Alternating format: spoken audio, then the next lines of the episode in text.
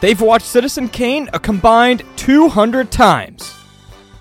Elliot's first words were, "I personally thought the use of Dutch angles was derivative in The 400 Blows." And Nathan's favorite historical figure is Fritz Lang. Now they're bringing that snootiness to you with Magellan's at the Movies.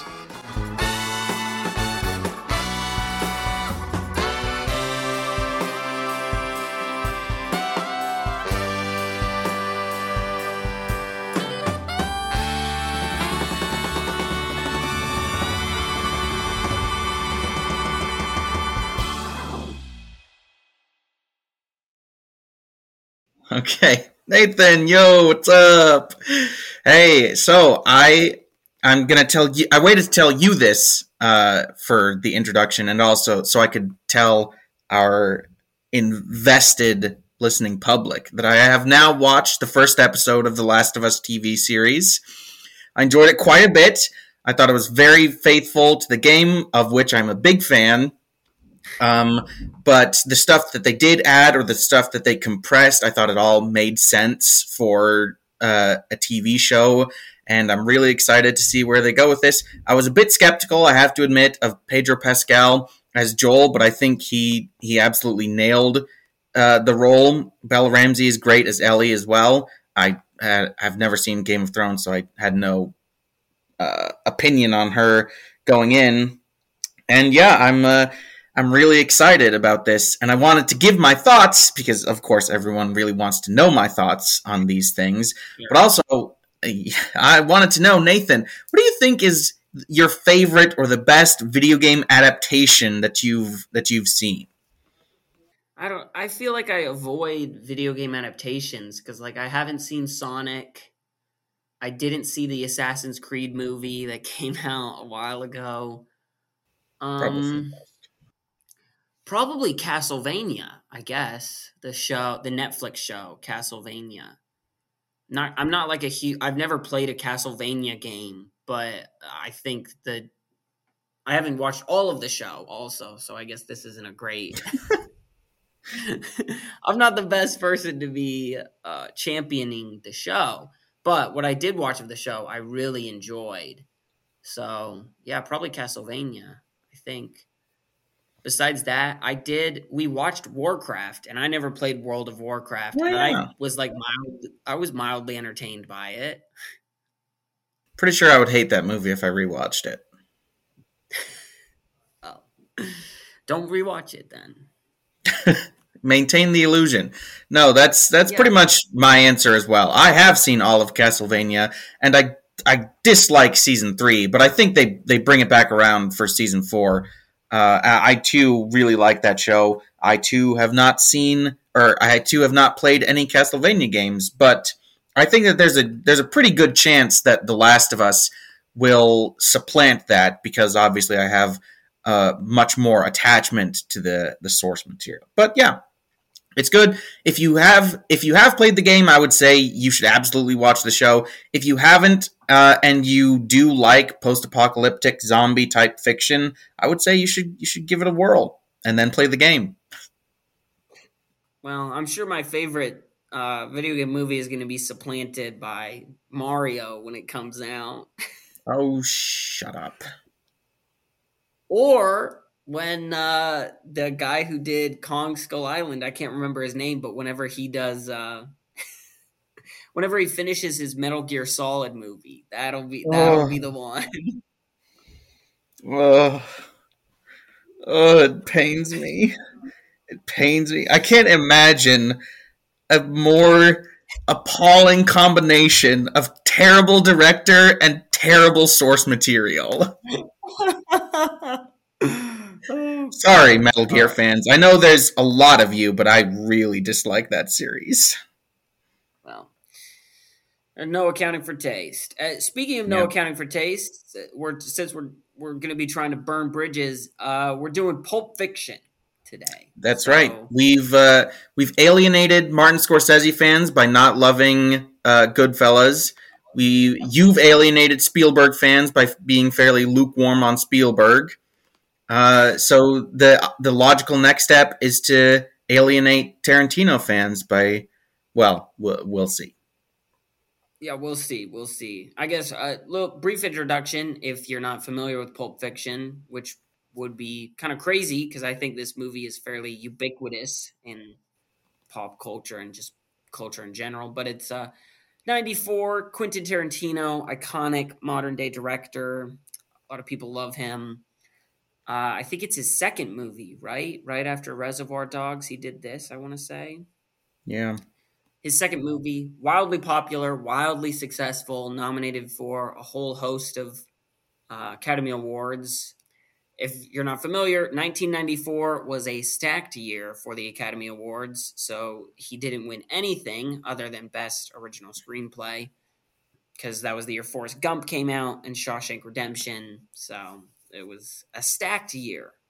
But Pulp Fiction, considered one of the greatest films of all time by people with Pulp Fiction posters in their college dorm room.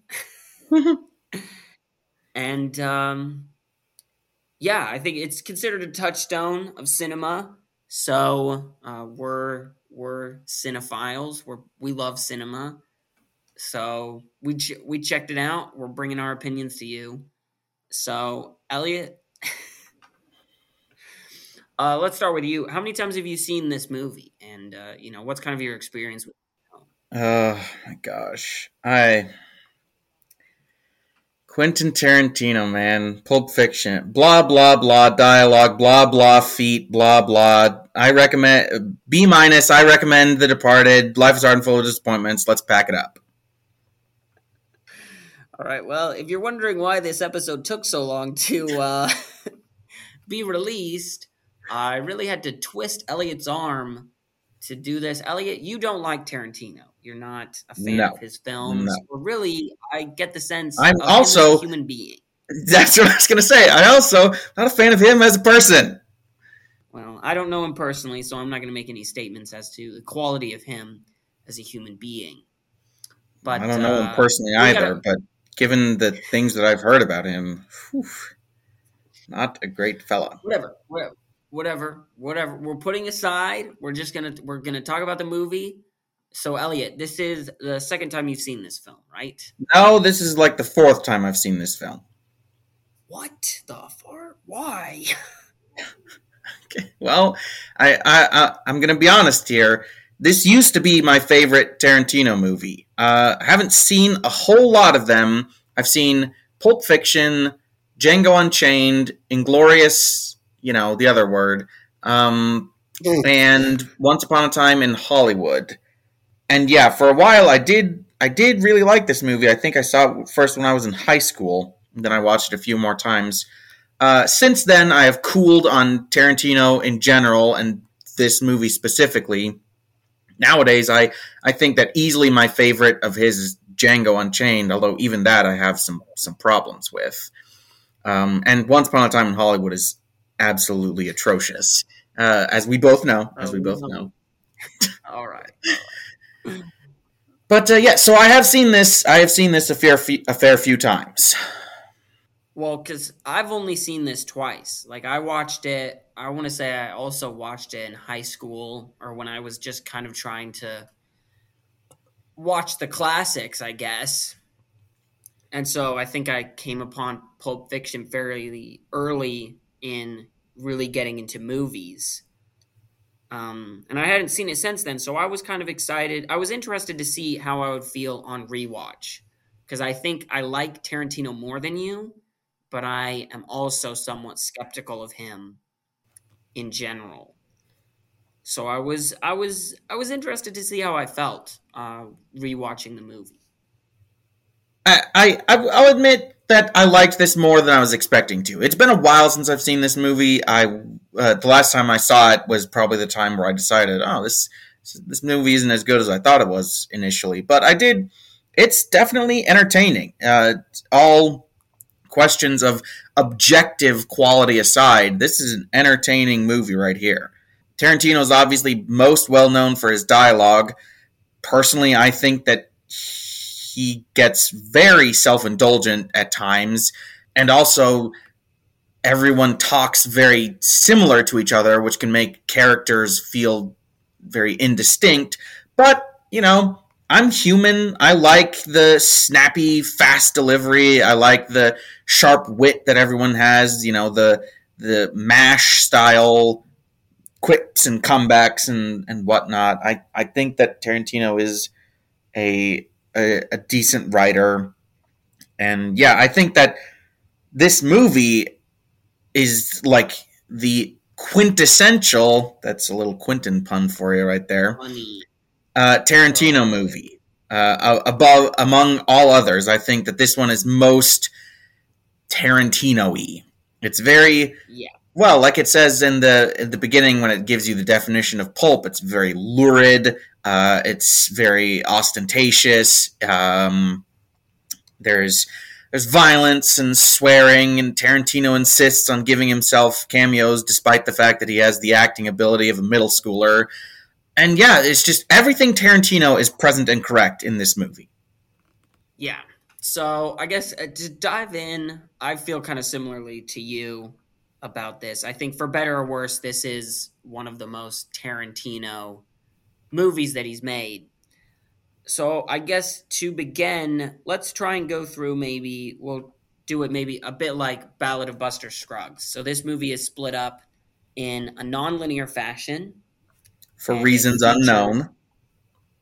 Well, you know, it's got to be somewhat interesting, I guess.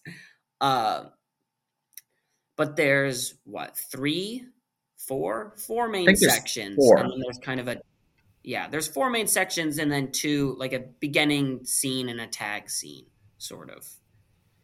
So let's go through the four sections, right? Starting with the first one, this is my favorite one, where Jules and Vincent go to get the briefcase from some kids who have stolen it. For my money, this is the best. You're making a face. I don't know why. It's because I'm struggling mightily to remember the other sections. Well, don't worry. I remember them, so you won't have to worry. Okay. But this is my favorite section by a long stretch. I think it is the best. Like you said, Tarantino is known for his dialogue, and I think this is the best example of his dialogue being funny and quotable and like at least mildly interesting. I think usually my issues with his dialogue is it's just people talking about nothing, which can sometimes be interesting if they're saying like interesting things about nothing. But I think sometimes it veers more into just like vacuous statements with no deeper thought behind it. But I really like the opening, this first section. I think Samuel L. Jackson is funny. I even like Travolta in it, as well as, Phil LaMarr is the kid that they pick up. Marvin is his name. Marvin, yes. And Phil LaMarr, I don't think he talks a lot in the movie, but he is very well known as the cartoon voice to a whole host of cartoon characters, like Samurai Jack and he voices John Stewart. Yeah. John Stewart, Green Lantern. He does a lot of voices. Martian Manhunter, I think, in more than a few things. Wow, that's crazy. Remember that Justice League show we used to watch? Was he Martian Manhunter on that? I think he was. Yes. I love that show. That show's awesome. Okay. Well, Elliot, what do you think of that? What do you think of the first section, this first piece? Yeah, I like it. I like it quite a bit. I didn't really, to be honest, I was not expecting you to approach it this way by breaking it up into sections because for reasons that will become clear over the course of this episode, I don't think that splitting it up into sections does the movie any favors. I really just think of it as a whole, as one thing. It's just... because it's just the one section, right? It's just the one section with the wolf and then them at the diner that gets cut out and then stitched onto the end. Because that's the only thing that makes it non-linear. But you know, we'll get into that as the episode progresses. I agree with you. I like this quite a lot. I think that Samuel L. Jackson and John Travolta have great chemistry in this movie. I think that they are the best parts of it. I love their conversations and the way they play off of each other. I really like Samuel L. Jackson's performance in this movie, and Travolta's to a lesser extent. But yeah, Samuel L. Jackson, I believe, was nominated for Best Actor here. The only time that he's been... Huh? Supporting actor. Best supporting actor. I would say he definitely... I don't think he won, but if he had, I would have no problems with that. Yeah, Nathan's shaking his head. Yeah, it introduces the briefcase, which is iconic for reasons that I don't quite understand. And yeah, Nathan, do you think that the world is ready to hear our impression of Samuel L. Jackson saying, "Check out the big brain on Brett"? You don't? Check out the big brain on Brett. Not bad. Okay, all right, here we go. I have to find it within myself. Shush.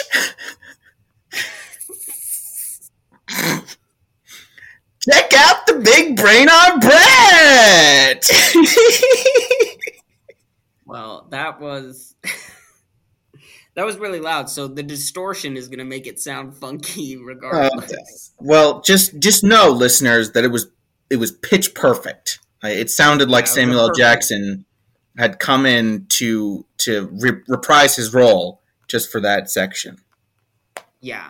But I just love the dialogue in this. And I genuinely really like how this scene is shot as well. I love all the shots of him talking to Brett with Vincent in the background. I just think it's a really good way of keeping like Vincent and the ever-present understanding that, right, they're going to shoot these people eventually.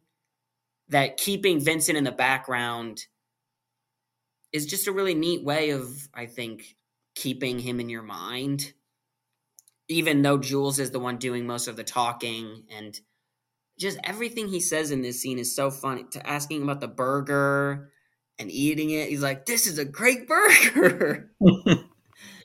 The drinking and then the yelling about what is so funny. I do like that. And I think that it does a really good job of setting up Jules and Vincent as not necessarily characters, because neither of them have really in-depth characters. I mean, maybe Jules with his little quote-unquote redemption arc. I'm skeptical of that, but we'll talk about that. But setting them up as personalities, the different ways that they approach things. Obviously, in this, Vincent is much more reserved. He's willing to let Jules do all the talking, and Jules is much more theatrical and bombastic. And Samuel L. Jackson's, he's playing it up really well. I really like the moment where he's talking to Brett and he just casually shoots the guy on the couch. I think that does a really good job of making him seem intimidating and but also very laid back and charismatic. And I do like this section quite a bit. My only problem with it is that it, fades to black abruptly, and then we have there's the bit that's been cut out, and then we cut to Vincent and Jules at the bar. Well, not they get at the bar, but we cut to Marcellus talking to Butch about throwing the fight, and that's pride messing with you. That's my impression of Marcellus. It's not very good. Great impression, yeah. So yeah, there's a fade to black, and then there's a cut, and then we get into the second section, which is Vincent taking Marcellus's wife on a date, or taking her out. Yeah, I don't understand why, by the way. But also, I just want to say that for some reason, I really enjoyed in the interim section when they do go see Marcellus. For some reason, I found Paul's line when he's talking to Vincent about taking Marcellus's wife out. And I think he makes some implication that Vincent denies insistently. And Paul says, "My name's Paul, and this is between y'all." I just found that really funny. I don't know. My name's Paul. That. This is between y'all. This is between y'all. Yeah, so the second section, I do not enjoy as much, but I was kind of surprised by how much I still enjoyed this. I like Uma Thurman, and like I've already said, I like John Travolta. So this section, I expected it to be when I would lose interest in the film, because I don't remember enjoying this all that much the first time I saw it. But I thought it was still pretty good. The dialogue is not as good, and I think Uma Thurman's character is a little annoying at times, but she's also on coke, so I think that's a fairly authentic thing. But otherwise, I thought this section was... I was surprised by how much I enjoyed this section. Yeah, whatever. I take it you didn't enjoy this section as much? I mean, I didn't dislike it. It was fine. I don't think I've seen Uma Thurman in anything else. I don't have any feelings about her as an actress. I mean, sure, her performance is fine. I think that this is the thing. This is the problem with this movie at large, is that the characters are really just vehicles for Quentin Tarantino to impress everyone with his allegedly impressive dialogue. Because they don't talk about anything of any real substance. It's not like, you know, what's her name? Mia doesn't really have a character. I mean, there are implications that maybe she's frustrated with the vapid vacuousness of life, or that she feels sort of cloistered by her life with Marcellus, and she wants to do interesting things, fun things with interesting/fun people. But it never really goes anywhere. You know, it's all just, it's the very definition of all sizzle, no steak. And don't get me wrong, the dialogue is sizzling. I understand why people love Tarantino's dialogue, why people eat it up. I just can't eat it up because, to me, you know, it's all sizzle. You can't eat sizzle. I'm looking for the steak, but it's just not there, because they're talking about... They're talking about her time on the pilot. They're talking about how Mia thinks that people should be more comfortable with silence and whatnot.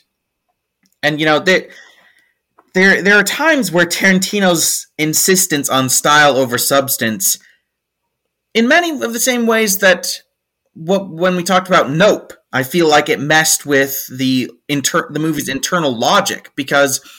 right after Vincent and Mia arrive at, what is it, Jackrabbit Slim's? Isn't that the restaurant's name? Yeah, something like that. Right after they arrive, they're standing together when Mia talks to the restaurant person for her reservation, and then it cuts to a long take, or a oneer, of Vincent walking around the restaurant, you know, beholding all of the retro style or whatever. And Mia has just disappeared, and she has to yell for him to get back to their table. And I was like, wait, what happened in between this cut?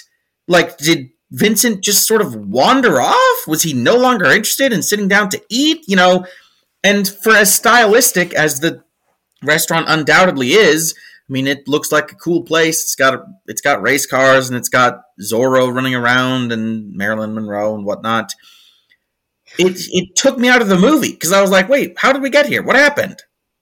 Yeah, well, and I think this is, and it's going to reappear in the next two sections pretty much, that I think as soon as you're not being entertained by a Tarantino movie, like you said, there's nothing left for you to really think about, right? Like with other movies, maybe it's not that entertaining, but it's still presenting maybe an interesting idea for you, an interesting maybe philosophical question or ethical question.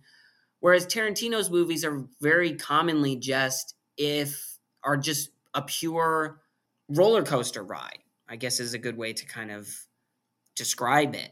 Which isn't a bad thing, because there's some movies I like that are just a roller coaster ride, and I just enjoy the ride all the way through.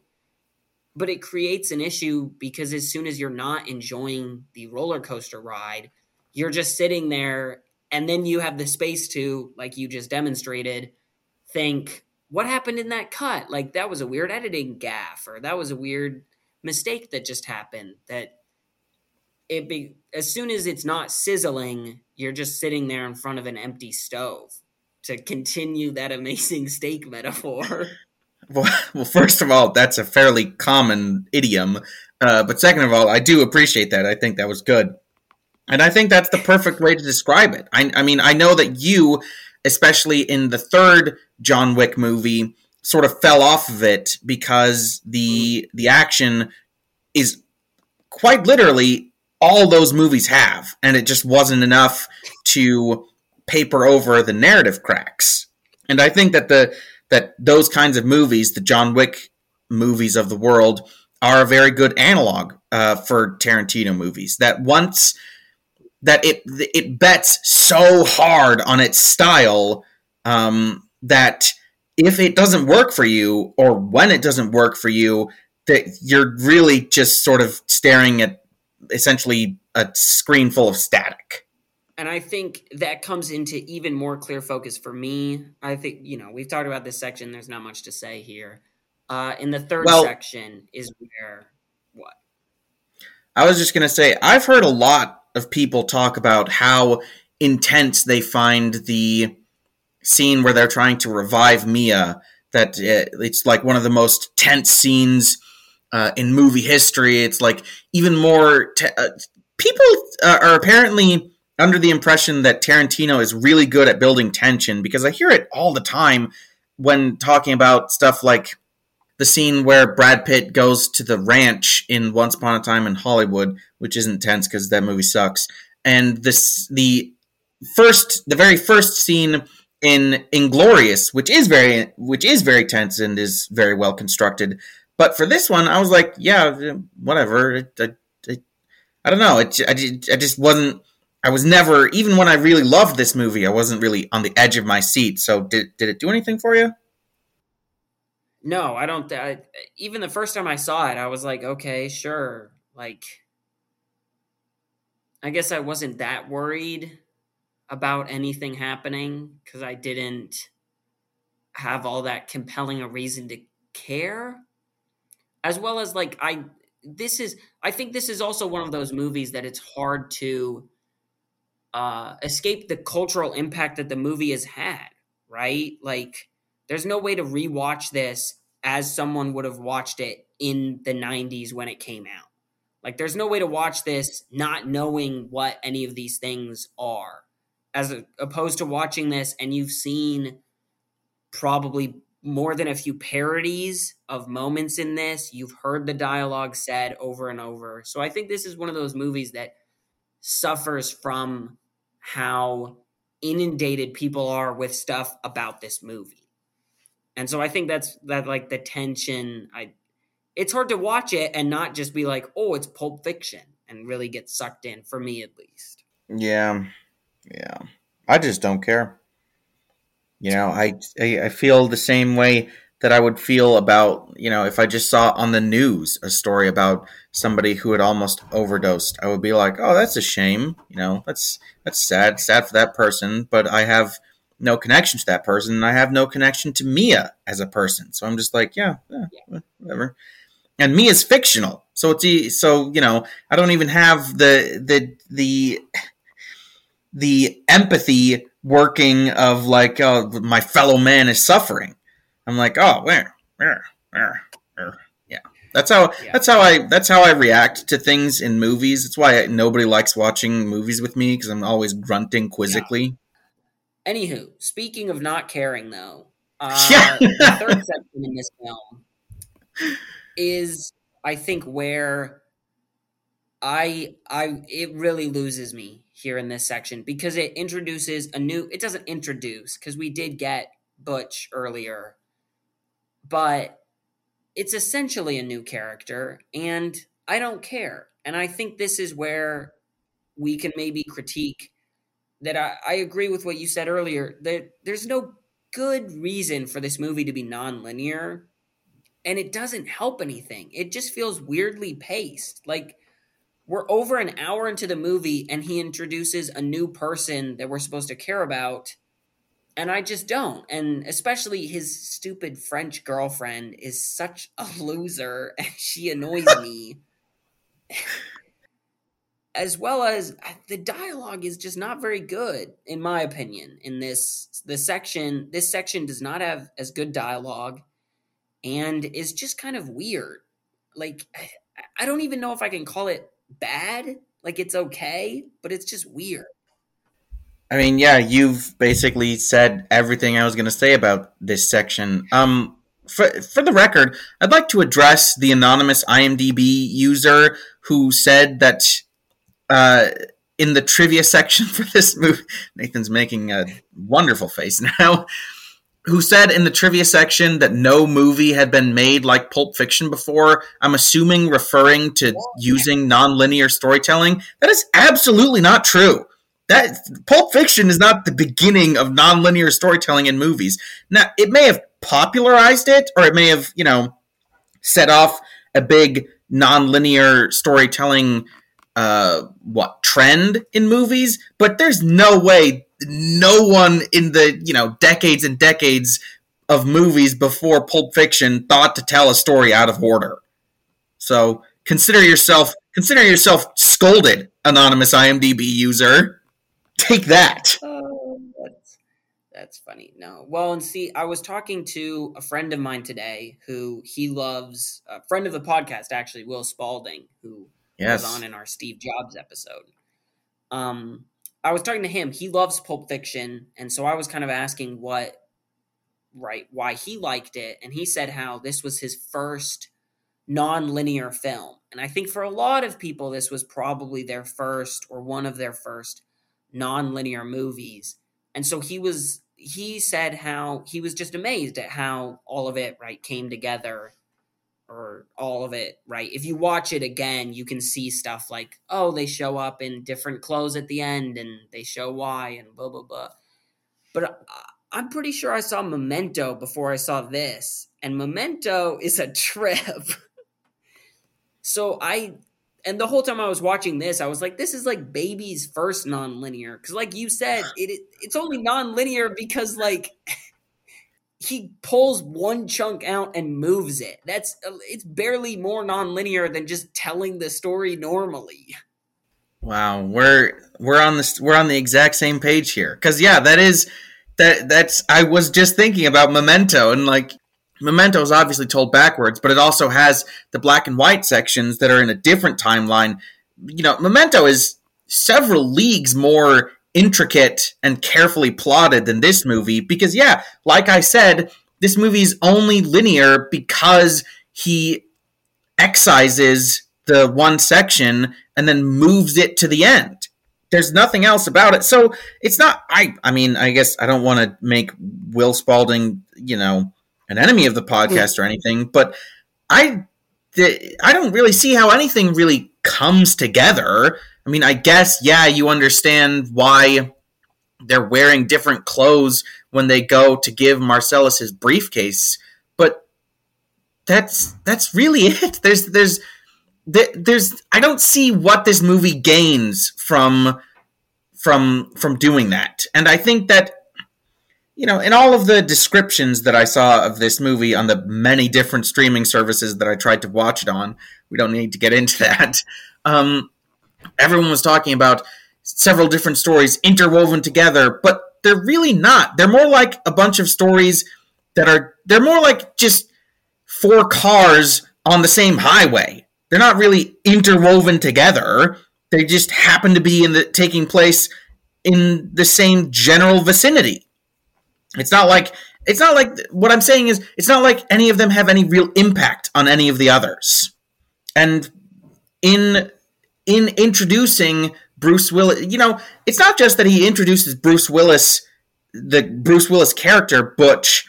He introduces a whole new backstory, a whole new relationship between him and Marcellus, a whole new dynamic, a whole new objective, a whole new, you know, basically a whole new introduction, rising action, climax, falling action, conclusion. It's a whole new story structure. And A, I don't care about it because it's not all that interesting to me, to be honest.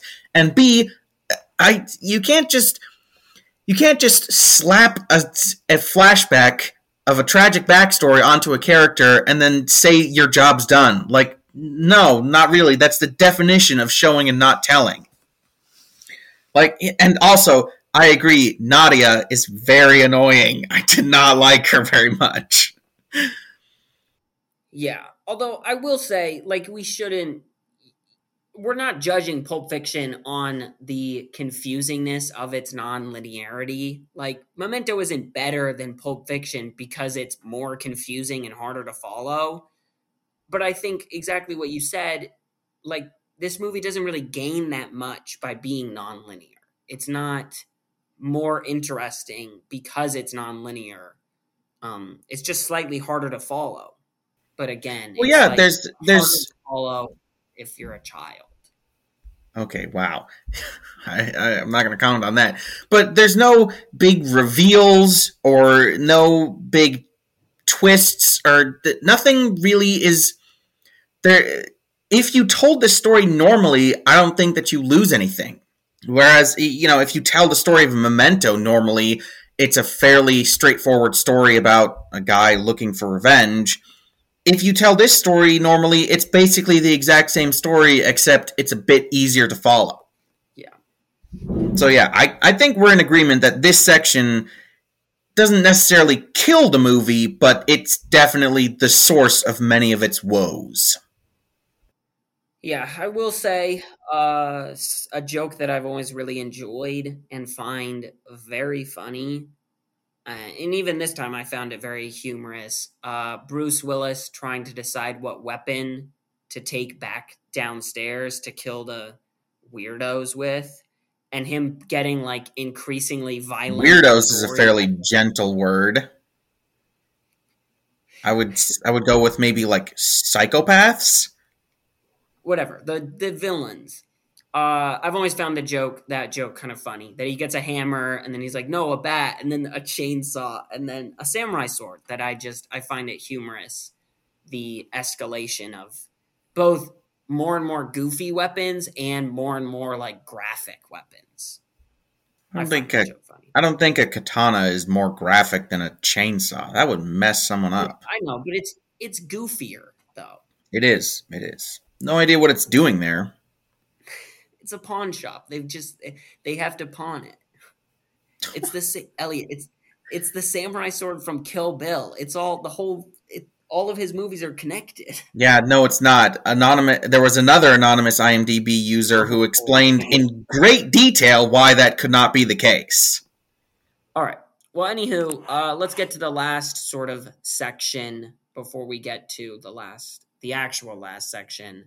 This one brings me back a bit just because it's Jules and Vincent again, and so I like them, and I've already... Oh, are you talking about them. The wolf? Yeah, the wolf section. Yeah. Well, and then the wolf section goes right into the final bit of the film. It's not called the wolf, it's called the Bonnie situation. Yeah, whatever. Who cares? Sorry, go ahead. But yeah, I like this section. I would agree. This is the section that has the Tarantino cameo, and he is not the best actor in the world, as well as his character is kind of annoying.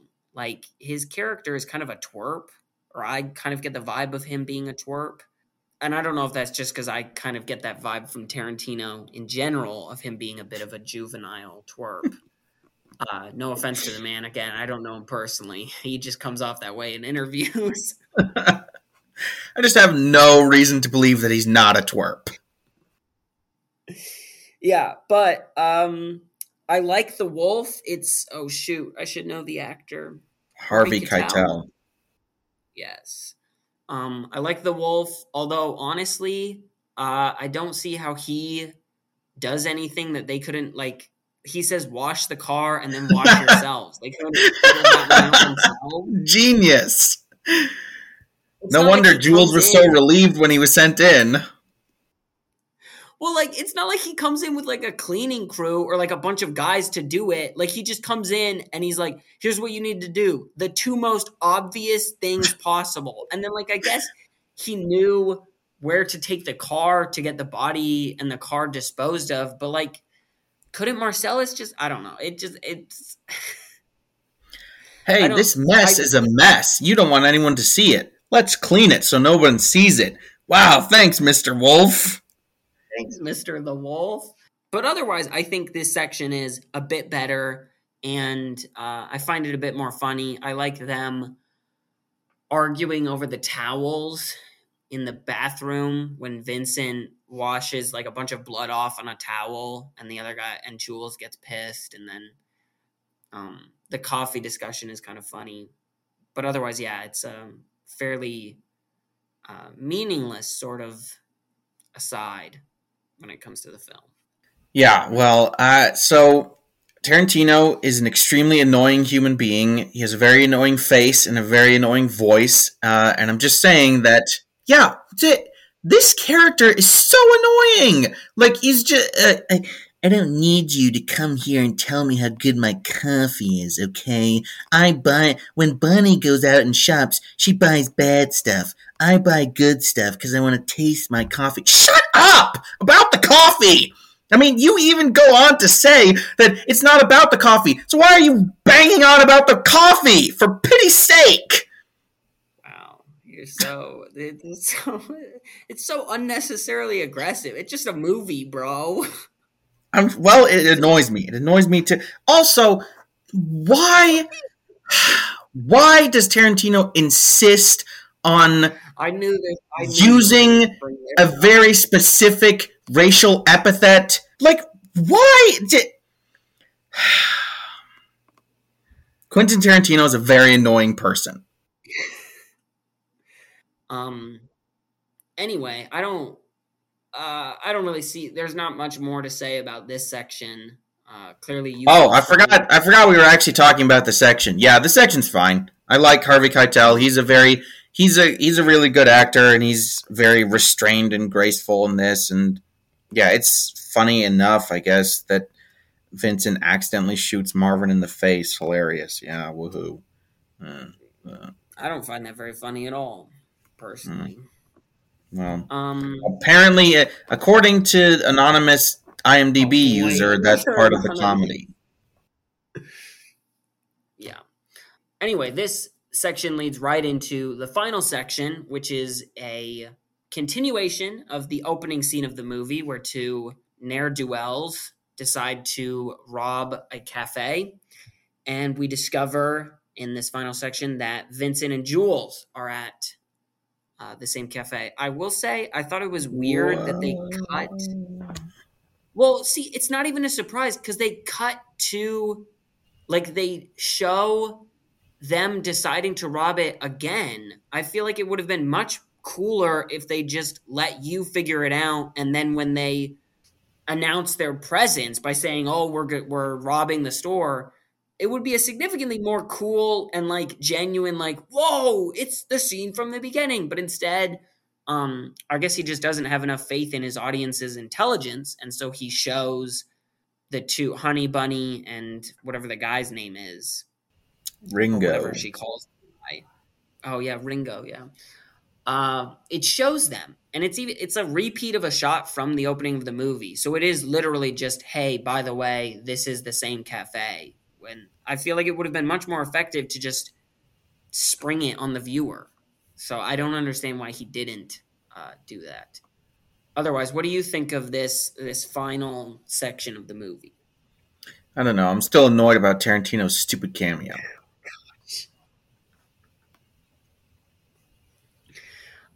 Well, then I guess I'll start. No. I really like this scene. I think it's really good. It's probably my favorite scene of the whole movie because it's pulling on all the things that do work about this movie. Samuel L. Jackson, John Travolta, their characters, their chemistry together, dialogue that does actually feel like it's necessary for it to go on as long as it does. I love how cool and collected Jules is in this scene, and the way he manages to get a one-up on Ringo there. And I really like the way he negotiates the situation, trying to keep Yolanda calm and telling her to keep the gun on him. And, you know, allegedly he has a redemptive character arc in this movie. Not 100% sure if that's true or not, but if it is true, this is a good example of that. Yeah, I really like this scene. I think that this is reasonably tense, and I do like the way Jules is trying to negotiate his newfound, I guess, religion or belief in something. This is his first step in walking away from the life. And also, just for the record, that verse that he quotes, that's totally made up. Like, there, part of it is real, but the first part, whatever it is, I can't remember. The first part is made up, because I looked it up after it was done. So, yeah, I don't know what that's about. That's weird. Surely it wouldn't be that hard to find a verse like that. I mean, it's an Old Testament verse. There's tons of verses like that about God's fury. So I don't whatever. I got nothing. Yeah, I do think Jules represents maybe the only sort of thematic heft that the movie has. And I think you could make a case as to all of the stories kind of displaying a certain kind of lackadaisical nature, and how Jules is the only character to kind of recognize that and then take steps to move out of that.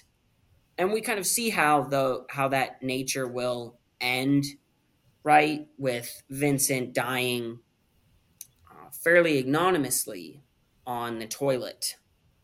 And you mean ignominiously? Whatever, ignominiously. I took a shot. But I think there's a case to be made there for that. And so I find that somewhat interesting. And yeah, I like this scene. I think it's well written. I like Samuel L. Jackson in it. It's a neat little capper to the movie. Yeah, it's good. Can I just say, I just want to address one last anonymous IMDb user on the trivia section. Gosh. No more reading IMDb before we do. I don't need this to become just a diatribe against anonymous IMDb users. Well, this is part of a substantive argument about the movie, because the briefcase, I feel like I should care what's in it. Like, it should be some big mystery or some, like, intriguing thing that's left up to the viewer's imagination. But I don't. Because it never comes up again. There's no implication of what it might be other than it's pretty. And honestly, if it's left up to my interpretation, I'm perfectly happy for it to just be a flashlight that somebody forgot to turn off. Yeah, well, I think, and I read some reviews that talked about how this movie is postmodern in the sense that it pretty much plays exclusively on archetypes and cliches.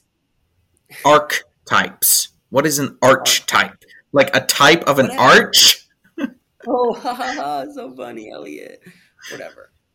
But, and I think the suitcase is indicative of that, because it's like the Mulligan's mulligan. Like, it is the epitome of a meaningless object that characters in the mulligan? Movie want. Oh, shoot. What's it called? Not, you mean a MacGuffin? What? Yes, MacGuffin. What's going on? Are you feeling all right? I'm actually having a stroke currently. Oh, that sucks. Somebody should probably do something about that. Sorry. MacGuffin. Wow, that is, yeah.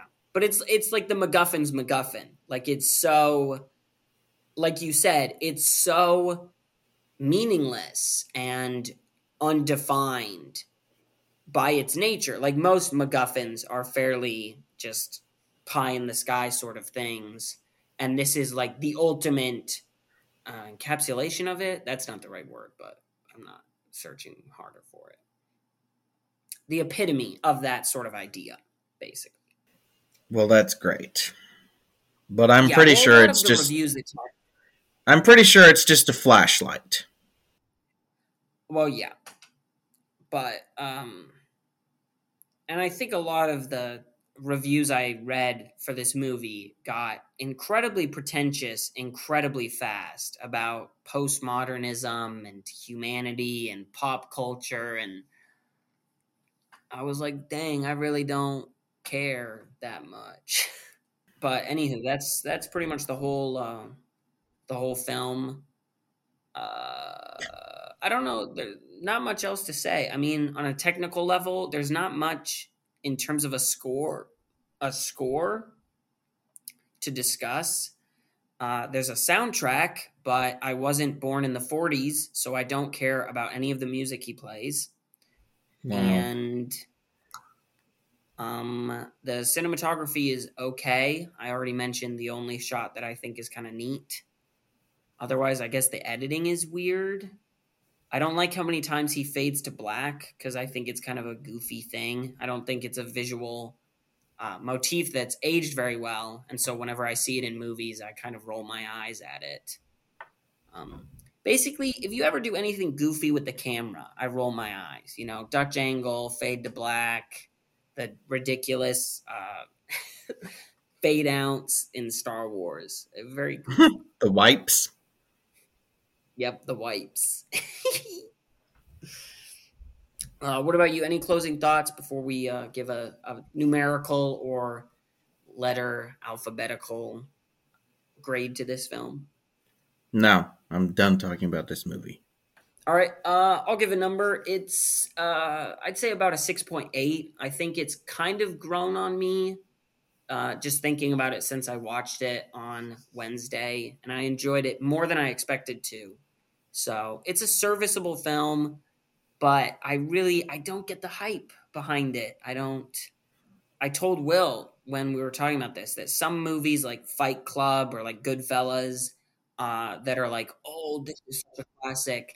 I can see why people feel that way. Pulp Fiction, don't get the hype behind it. I don't see it that much. So it's a pretty good movie. It's not fantastic.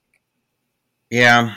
I mean, I don't have anything to add to what I've said already. There are things about this movie that I definitely like, things that are good, some things that are legitimately great. Not a whole lot of them, but, you know, Samuel L. Jackson's performance is great. I love the final scene.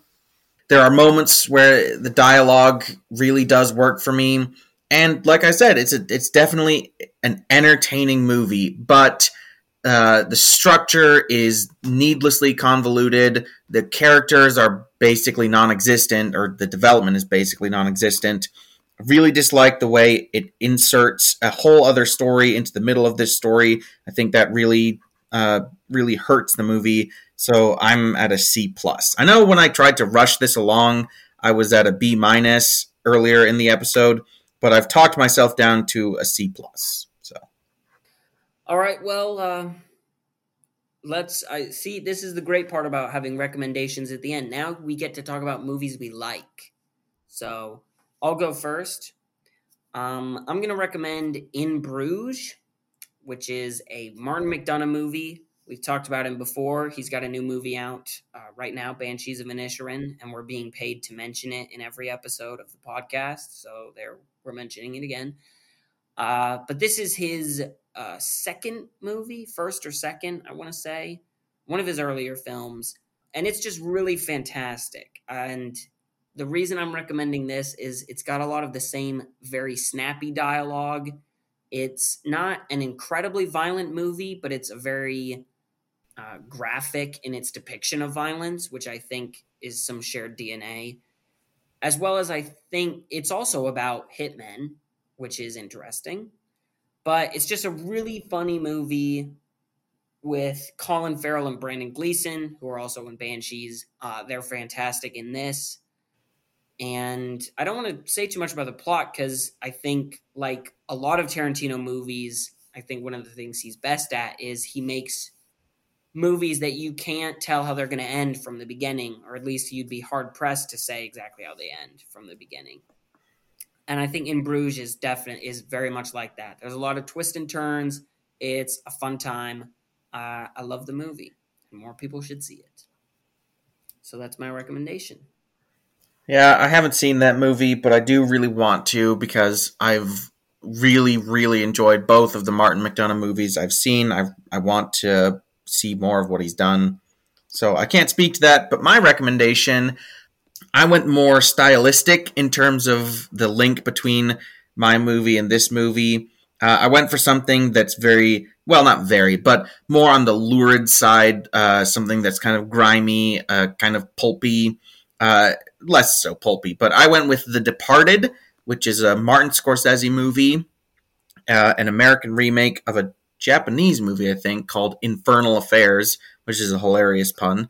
Yeah, this movie, like Pulp Fiction, it's got a lot of stuff about organized crime. It's a mob movie, as is Scorsese's bread and butter.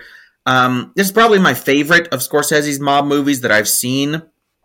I think that it's much more substantive than Pulp Fiction because, like all of Scorsese's mob movies, it's about a sort of Shakespearean rise and fall. It's about the initial appeal and eventual destructive nature of the kind of lifestyle that these people live, like we saw in Goodfellas and in this one. Also, it's got Jack Nicholson in it. He's fantastic. I really like him in this movie. There's a lot of really good actors in this movie. Matt Damon, Leonardo DiCaprio, and Martin Sheen, Alec Baldwin, and Mark Wahlberg. You know, if they're your thing, they're here, so have fun with that. But yeah, I really like this movie, and it's definitely not afraid to shy away from the seamier, grimier side of its subject matter, but I think that unlike Pulp Fiction, there's a point to it. That is a good movie. I do have to say, Infernal Affairs, I'm pretty sure, is a Hong Kong movie, not Japanese. There you go. So that's one correction from me, and I think it was like 5 or 6 from you. Now, let me just consult my tally here. Yeah. So, man, what a disappointment this movie was. It was really hard to watch it. It's a bit like life, you know. It's just life is hard, and it's full of disappointments. You know what I'm saying? Sure. I don't think you should take one bad movie or one it's not even a bad movie, one mediocre movie as an indicator of the overall quality of life. We do apologize for disappointing anyone who was desperately waiting for this episode on Friday. Hopefully, the next episode will be. That was my fault. It's been a busy start to the semester. So, hopefully, the next episode is going to be out on time. Otherwise, hope you enjoyed this. And yeah, we still don't know how to end episodes. So, goodbye.